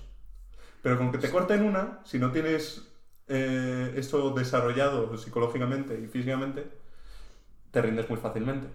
Pero conforme vas haciendo, descubres que aunque te corten una, o sea, es decir, que te están ejerciendo presión sobre parte del cuello y hay menos flujo sanguíneo, puedes pensar y puedes seguir manteniéndote el, el tipo.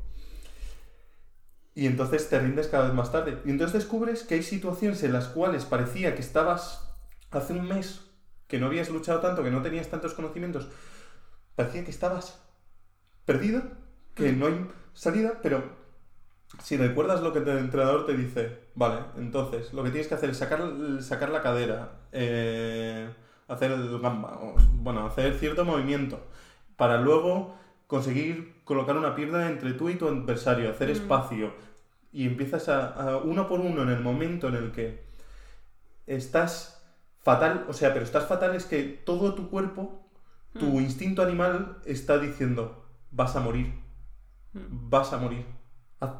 O sea, entonces lo normal es rendirse porque dices, joder, voy a salir la manera fácil de salir de esta situación. Pues en ese momento, si haces lo que sabes que sistemáticamente te saca de esa situación, de repente no solamente sales, sino que a veces la, la revancha es tanta y el, el oponente se, se deprime él porque dice, joder, lo tenía tan cerca, lo tenía tan cerca y ya no. Hmm. Que incluso puedes ganar. Y entonces, eh, aunque fuera solo una vez lo que consigues hacer eso, descubres que en momentos en los cuales estás muy mal, en los cuales no ves la luz al final del túnel, si haces esas cosas que otra gente te ha recomendado, que tú sabes que, que te pueden venir bien y, y eres sistemático, Hmm. sales. Como con la procrastinación. Exacto. Y entonces es algo de lo O sea, que que se te ayudó a... mm, Me ayuda en la fase final del ciclo. mm, No tanto en la fase del principio en la que empiezas a procrastinar, pero cuando ves la montaña enorme, Sí. Entonces en ese momento dices, voy a ser sistemático. ¿Y cuál era mi sistema? Dices, me tengo que aferrar al- al- a la realidad. Pues Mm. yo me cojo el blog este de notas de... eh, de, de Rodia, este que, del que hemos hablado antes, que es una maravilla. Entonces pongo, uno, tengo que estudiar tal cosa. Y ponía examen de no sé qué. Y empezaba desde lo más abstracto a lo más concreto, aferrándome a la realidad. Y Mm. emplear el esfuerzo en simplemente comprender qué es aquello que has procrastinado o qué es aquello que te parece tan grande y ver la realidad de eso. Porque una vez que ves la realidad, ya las cosas te parecen Mm. más fáciles. De repente dices, ah, vale, entonces tengo que empezar estudiando esto. Ya no es, vale, tengo que estudiar cinco temas de, de historia, Mm. sino que empiezas y, y yo lo que haría sería historia. Y dices, vale, ¿cuánto tiempo tengo para estudiar historia? Tengo Ahí una semana. ir. Una semana. Y entonces dices, vale, historia tiene tantos temas. Y entonces si tengo una semana, ponte que me pongo unos temas de unos días al final tareas es esencial. unos días al final para de buffer o de, de espacio de, por si acaso, de colchón y voy a dividirme el resto del día entre los Mm. temas. Entonces, de todos los temas, ¿cuál tengo que hacer ahora? El primer tema. Vamos a ir con el primer tema. Mm. O lo, lo más inteligente sería, eh, tengo un examen, pues tanto voy a ver otros exámenes, que esto pasa mucho en la universidad, voy a primero, mi- mis primeros días va a ser de estudio de qué entra en los exámenes. Y esto es esencial, porque si no puedes perder el tiempo. Entonces dices, voy a aprender qué entra en los exámenes. Y entonces Mm, miras y dices, yo vale, tengo que cinco exámenes, el de 2016, el 2015, 2014, 2013, 2012. Y entonces, vale, pues tengo cinco exámenes. Y te los escribes. Y tengo, entonces puedo dedicar este tiempo a empezar a estudiar el primer examen. O no estudiar el examen, sino ver qué entra en el examen. Mm. Para luego estudiar solo esas cosas. Sí, o sea, es un poco ir dividiendo. Ir dividiendo desde lo que, desde lo que te agobia, ir concretándolo, ir acercándolo a la Mm. realidad. Porque luego, ya cuando llegas al final, ya tienes el trabajo hecho. Sí. Si estás, si dices, vale, tengo cinco Y en temas. tiempos el- realistas también es sí. súper importante. Entonces tengo el primer tema y tengo tantos días para hacer este primer tema. Bueno, pues vamos a ver de qué epígrafes tiene este tema. Mm. Y tiene los visigodos en España. Pues no sé, es que no me acuerdo de la historia. Los visigodos, la verdad es mal Pues yo, la verdad es que tampoco, porque yo ese año también procrastiné. Imagínate mucho que tiene unos cuantos capítulos y dices, vale, tiene ocho capítulos, pues puedo dedicar hoy a cuatro capítulos, mañana otros cuatro Mm. para que me dé tiempo. Y luego siempre un colchón al final. Sí, conociendo eso es- la realidad. Y, y ser flexible y realista, porque eh, muchas veces pasa que te pegas unos atracones, dices, eh, venga, va, tengo en tres días me da, pim pam, pim pam, pim pam. Y luego, mm, pim pam, pim pam, pum, no te da. Y lo- sí, justo, y dices, vale, ahora me toca el primer tema, pues cojo el, prim- o sea, el primer epígrafe. Coges el primer epígrafe y dices, este epígrafe, y es que yo soy sistemático hasta el final. Digo, tengo cinco párrafos. Pues vale, tengo cinco párrafos. Y el primer párrafo trata sobre tal, el segundo párrafo trata sobre tal. O sea, yo me acerco a la realidad de esa manera para Mm, que al final, una vez que has terminado, ya tienes todo casi estudiado. Porque una parte muy importante de estudiar es tener bien eh, organizado tu esquema de las relaciones entre cosas. Y si sigues Mm. esta manera, poco a poco vas concretando las cosas en cada sitio Sí. y tienes una conciencia mucho más real de cuánto es lo que tienes que estudiar Mm. Y también del esfuerzo que te cuesta y también mientras tanto ya estás Mm. haciendo, o sea, no es tiempo perdido, ya estás No. aferrarse a la realidad Ya tienes la estructura, el esqueleto. Es que es- también es súper importante. Yo eso lo veo muchísimo. Yo no soy tan sistemática, pero sí que es verdad que necesito escribirme eh, el esqueleto de todo lo que vaya a hacer, porque si no me, me agobio. Porque digo, es que no sé lo que tengo que hacer y entonces al final no hago nada. Escribir el, el esqueleto es súper importante. Y luego también que no solamente para temas de estudio. Yo, por ejemplo, a mí procrastino con cosas no necesariamente de estudio. Eh, pues lo que he dicho de- del médico. Del médico. El médico podríamos hacer el ejemplo. ¿Qué harías en el médico? Dices, el- lo que yo esto lo hago un montón. En plan, en- un ejemplo hace poco, o sea, puedo buscarlo en mi libreta. Hace Y poco mientras tengo yo, yo lo que hago cuando al médico, em, digo, mm, porque hay varias cosas. Yo para ir al médico tengo que llevar varias cosas. Tengo que llevar mis controles eh, glicémicos, es decir, los valores de azúcar que he tenido durante eh, X tiempo. Luego también tengo que, normalmente tengo que llevar análisis. Tengo, incluyo también que tengo que hablar con mi madre para que me lleve porque está lejos. Eh, tengo que mandarle un correo a mi enfermera y son un montón de cosas que si las voy haciendo de manera ordenada y de manera dividida, es una tontería, pero yo las voy los voy posponiendo, los voy posponiendo, los voy posponiendo y si... mm, La verdad es que mm, mientras estoy hablando me estoy dando cuenta de esto, que al final siempre lo hago, pero lo hago en el, en el último momento mal y yo creo que sí. Eh, y muchas veces los análisis los llevo tarde. Digo, voy al médico y no tengo los análisis de antes. ¿Por qué? Porque no he, no he sabido eh, dividir las cosas que tenía que hacer e ir haciéndolas en tiempos realistas. Exacto. Eh, yo, por ejemplo, me replanteé hace, ayer, justo le dediqué tiempo a ver cómo cambiaba yo mi día a día un poco, porque veía que había cosas que no funcionaban Mm. tan bien. Entonces digo, también digo, replanteamiento del plan de vida. Y entonces primero puse las cosas más o menos que necesitaba mejorar. Y luego puse las fases, o sea, que tengo sobre mi día, o sea, qué periodos de tiempo tengo y a qué lo suelo dedicar. Y digo, pues me falta incluir. Y te pones a, listar las cosas que me faltaba incluir en eso que no estaban todavía. Mm, Y volver a hacerlo así de manera sistemática. Pero una cosa muy clara, por ejemplo, em, te- me quiero apuntar a clases de baile.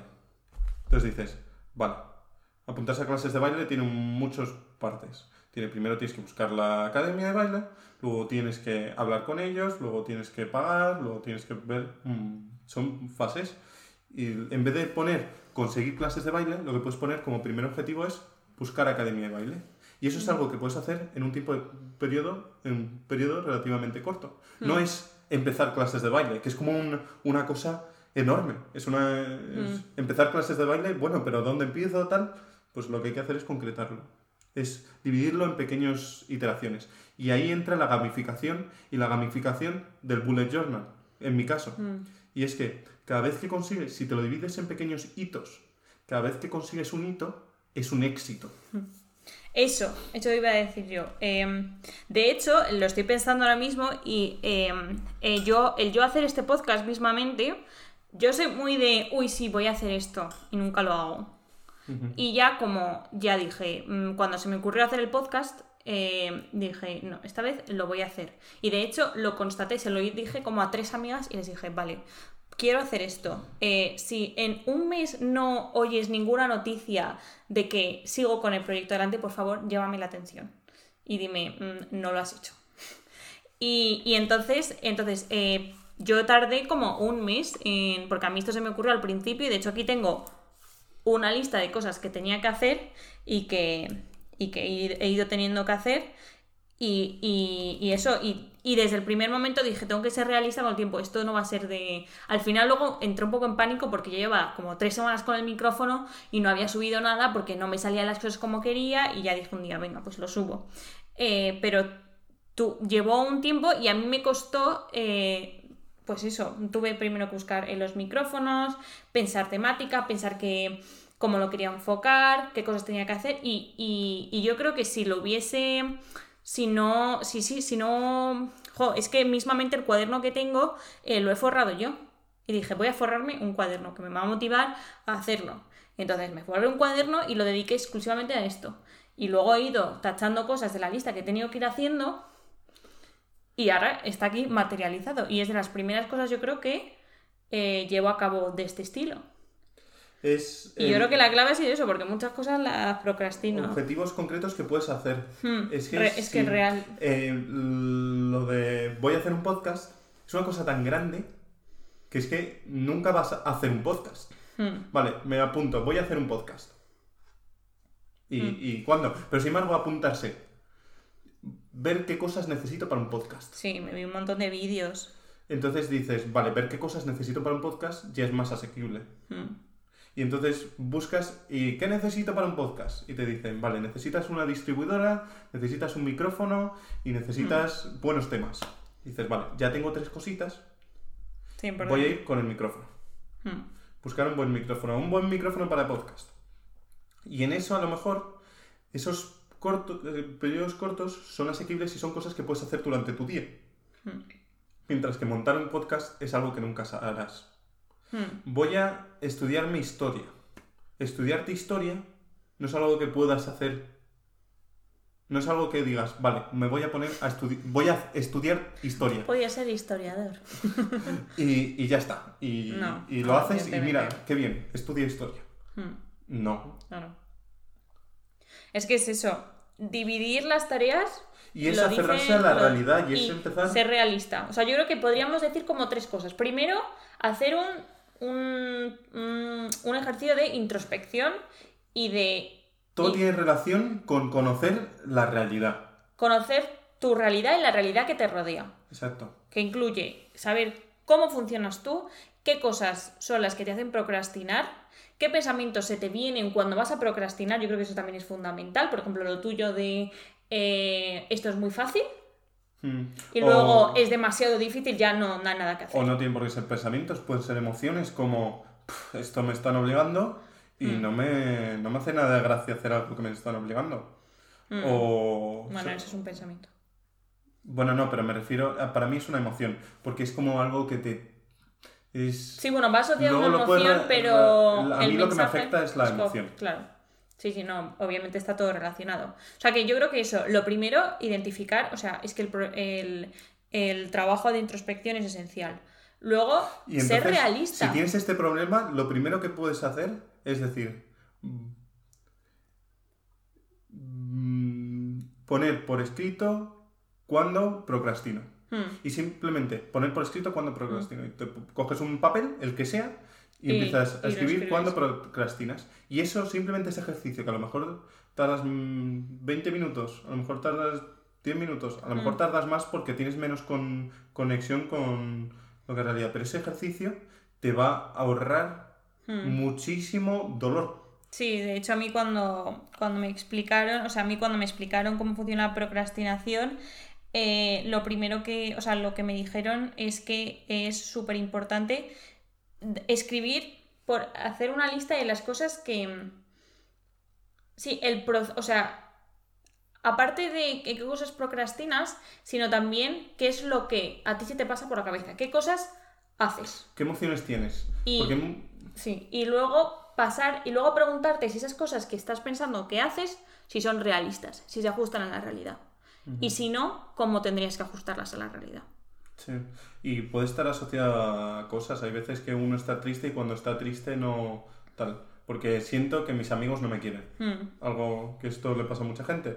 Te imaginas que eh, los típicos malentendidos de ha pasado, han quedado y yo no estoy, o, Mm. o no me han dicho esto para hacer tal cosa cuando ha Sí, pasado que esto o lo otro. o sea, con eso vamos, eso eso le cuesta a todo el mundo porque es, nos, no- tenemos la necesidad y a lo mejor en esos momentos en, en los cuales pues a lo mejor procrastinas hablar con tus amigos que eso también Uy, o sea, yo lo hago muchísimo.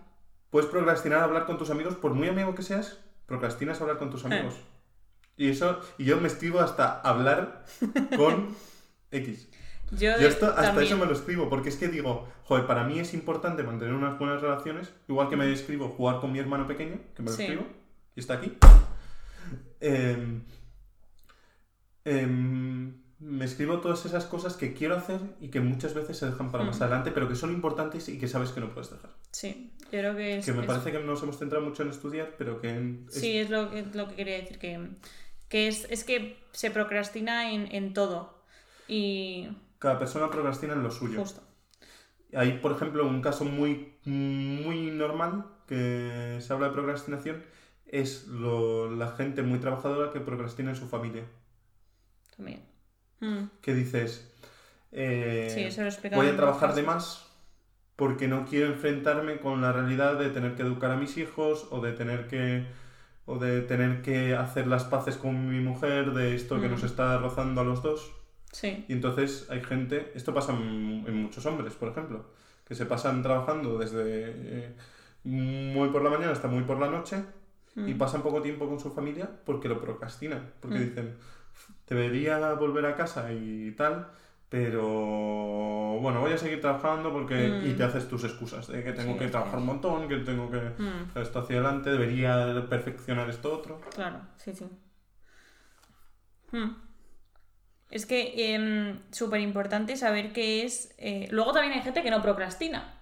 O a lo mejor si lo hace, lo hace eh, Ya. en su justa medida y que dices, bueno, tampoco pasa nada porque un día no seas productivo o, o durante Sí. un periodo, siempre y cuando seas consciente de ello y siempre y cuando no te... No que te... sea una decisión consciente. Claro, O sea, la clave de procrastinar no es no hacer cosas, es no hacer lo que tú te has propuesto que tienes que hacer en un Mm, momento concreto. justo. O sea, decir, vale, pues yo los sábados no voy a estudiar, sino que voy a hacer tal y voy a quedar Sí. con mis amigos. Y bueno, eso no sería hacer tal. procrastinar, eso Ya no es simplemente... procrastinar. Pero sin embargo, sí es malo cuando te propones hacer algo Eso. y no lo haces. Pero tampoco está mal conscientemente decir, oye, me he propuesto esto, pero no es realista. Mm, Ahora estoy, por ejemplo, a mí me pasa, estoy, yo necesito hacer deporte y si no estoy muy, muy alterado y dices, vale, estoy alterado, necesito hacer deporte, mm, vamos a replanteárnoslo. Tal vez lo que debiera hacer ahora no es trabajar, sino hacer deporte y luego ya cuando esté Y bien luego- trabajaré y trabajaré mejor. mm, justo. Pero siempre decisiones conscientes. Mm, Porque cuando decisiones conscientes y que tú labores y que estés contento con esas decisiones.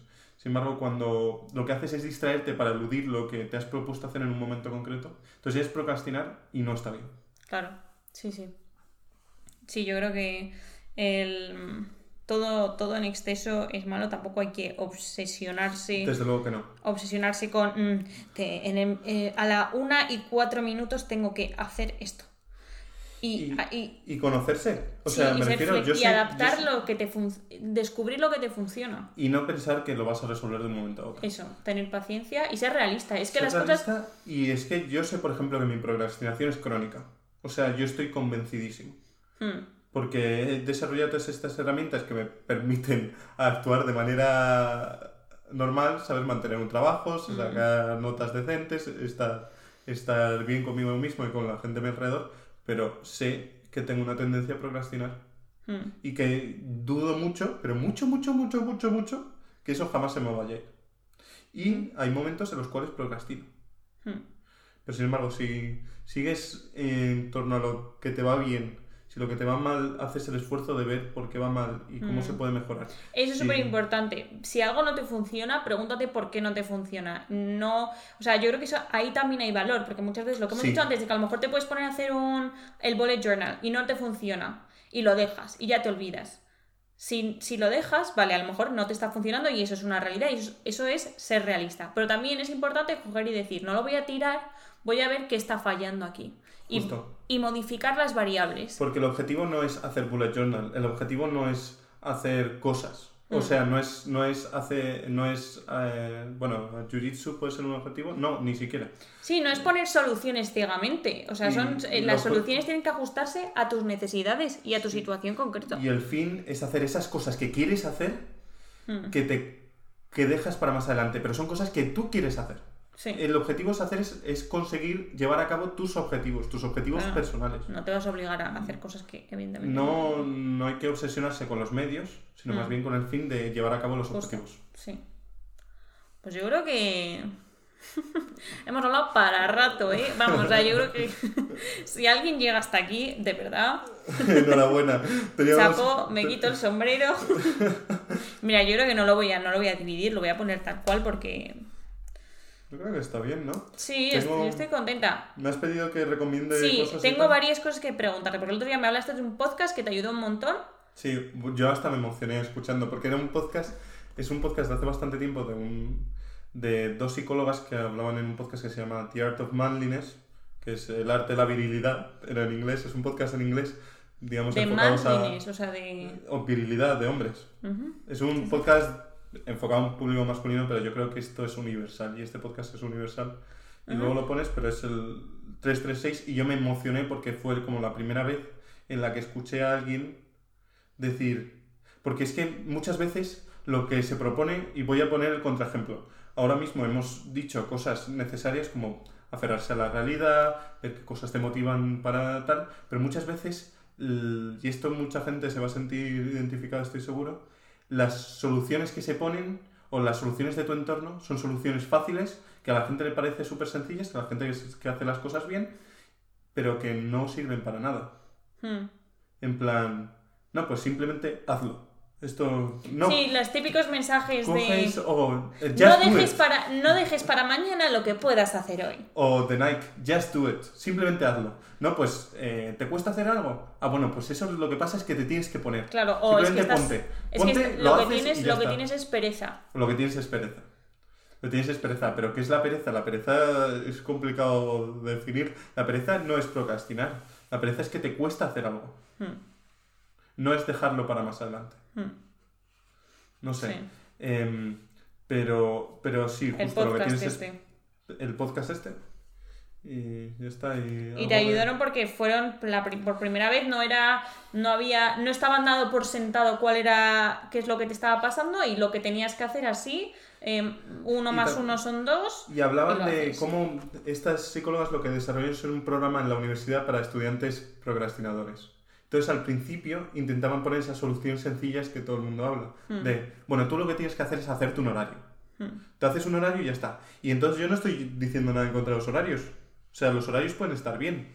Y tal vez lo están. Pero ¿de qué sirve un horario si no tienes conciencia verdaderamente de qué es lo que tienes que poner en horario y cómo tienes que... Si no he hecho un trabajo previo de... de conocerte a ti mismo y a lo mejor los horarios te estresan porque ves toda una semana y dices, uff, Hmm. toda una semana y a lo mejor tienes que ir día a día o, o- o es que cada persona es diferente. Entonces empezaron con las soluciones fáciles y se dieron cuenta de que la procrastinación no es un problema de soluciones sencillas. Cada persona tiene que ver qué son las cosas que no hace, que, cuáles son los objetivos que no cumple, objetivos personales que no cumple, por- porque los deja para más adelante, porque los deja más adelante, qué tipo de herramientas tiene que empezar a utilizar para ello. Sí. Y de eso sirve mucho apoyarse en gente que tiene los mismos problemas y que los ha empezado a solucionar, como Mm. en este podcast que es mi caso. Sí, ¿En tu justo. caso? A mí me, o sea, mm, me, me parece muy, muy útil lo que tú dices. A mí, yo mis ciclos no son así. Y de hecho todavía no tengo claro qué es lo que a mí me pasa y mm, tengo la suerte de que no procrastino mucho. Y, pero sí que es verdad que hay momentos en los que yo procrastino y, y, pero, y me cuesta a mí todavía, todavía, yo creo que lo mío va muy relacionado con el perfeccionismo y querer hacer las cosas perfectas, lo que pasa que es que yo eh, no lo soy y me cuesta admitirlo. Entonces, yo todavía estoy en proceso de, de, de hacer esas primeras cosas, pero sí que es verdad que a mí hacer listas sí que me, me funciona y, y si las hago normalmente cuando me hago las listas y cuando me divido bien las tareas, Sí. a mí eso me funciona. O sea, cada persona funciona una cosa, pero hay que ser conscientes que hay cosas que son tan buenas que generalmente suelen funcionar. a la Lo de las listas y La dividir. lista, dividir, ponerlo por escrito. Poner por escrito es un ej- ejercicio muy mindful, en el cual estás escribiendo cada letra, Mm. no, no estás copiando y pegando, estás tú sobre el papel pensando lo que estás pensando, Mm. plasmándolo. No puedes escribir y ver una peli a la vez. Mm, No puedes escribir y hacer otra cosa. mm. Mientras que te puedes ver un vídeo mientras estás... A lo mejor puedes escuchar música mientras estás... Puedes escuchar este podcast mientras haces un dibujo. Sí, pero... Pero eso es una actividad muy. Sí, hay cosas muy- realistas y contrastadas eh, que suelen funcionar. estudian los científicos, o sea, vamos, los científicos, los psicólogos, y ah, de hecho a mí, yo en la asignatura que tuve, me explicaron que es muy bueno eh, escribir por escrito los pensamientos y los comportamientos que, que, que, sí, que, pues que llevas a cabo cuando, cuando estás procrastinando y plasmarlo por escrito, dividir las tareas bien y ser realista con los tiempos y con tus Y no tener circunstancias. miedo de perder el tiempo en escribir, porque eso a veces pasa, de que dices, o puedes perder el tiempo de muchas maneras. Puedes perder el tiempo intentando hacerlo todo súper bonito en vez de práctico. Mm. Que si lo haces súper bonito y te motiva para hacerlo, genial. Pero si es una manera de procrastinar, escribir lo que Mm. tienes que escribir, entonces mal. Pero también a veces dices, bueno, me voy a hacer los esquemitas así súper perfectos, en plan tres puntos, y, y ya está.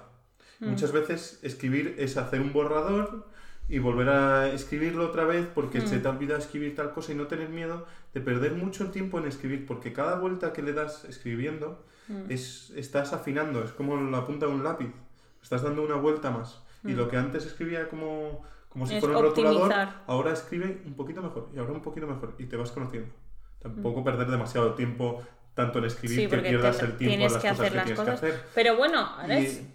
Pero el proceso te tiene que ir acercando a las cosas que tienes que hacer. Hmm, justo. Que cada vez que escribas estés más cerca. Como por Mm. ejemplo el ejemplo perfecto, lo del estudio. Cada vez que, que entras dentro de un tema, dentro del epígrafe, estás cada vez más cerca de la- del concepto concreto en el que quieres estudiar. Hmm, justo. Sí. Te pido que me recomiendes el podcast.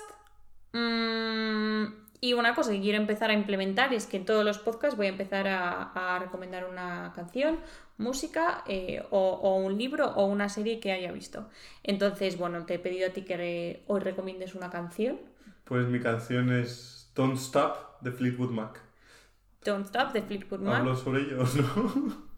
es una canción así motivante que te habla sobre hacer las cosas y sobre que el pasado tampoco, el pasado está pasado y, y tienes el presente y el futuro Hmm.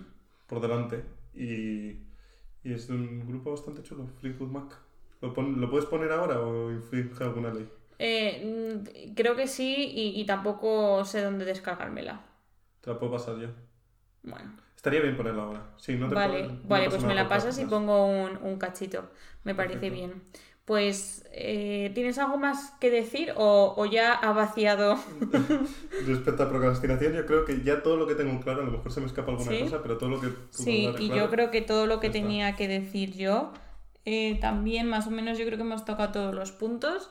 Y mm, Un placer, gracias Isabel por invitarme. nada, e- eres mi, mi primer invitado. Sí. Eh, estoy muy contenta, yo, yo me lo he pasado bien, no sé si la gente que, me, que lo haya escuchado se lo va a pasar igual de bien, pero bueno, eh, uf, por poco se apaga el ordenador. Así que nada, con esto y, y nada más, eh, adiós. Adiós.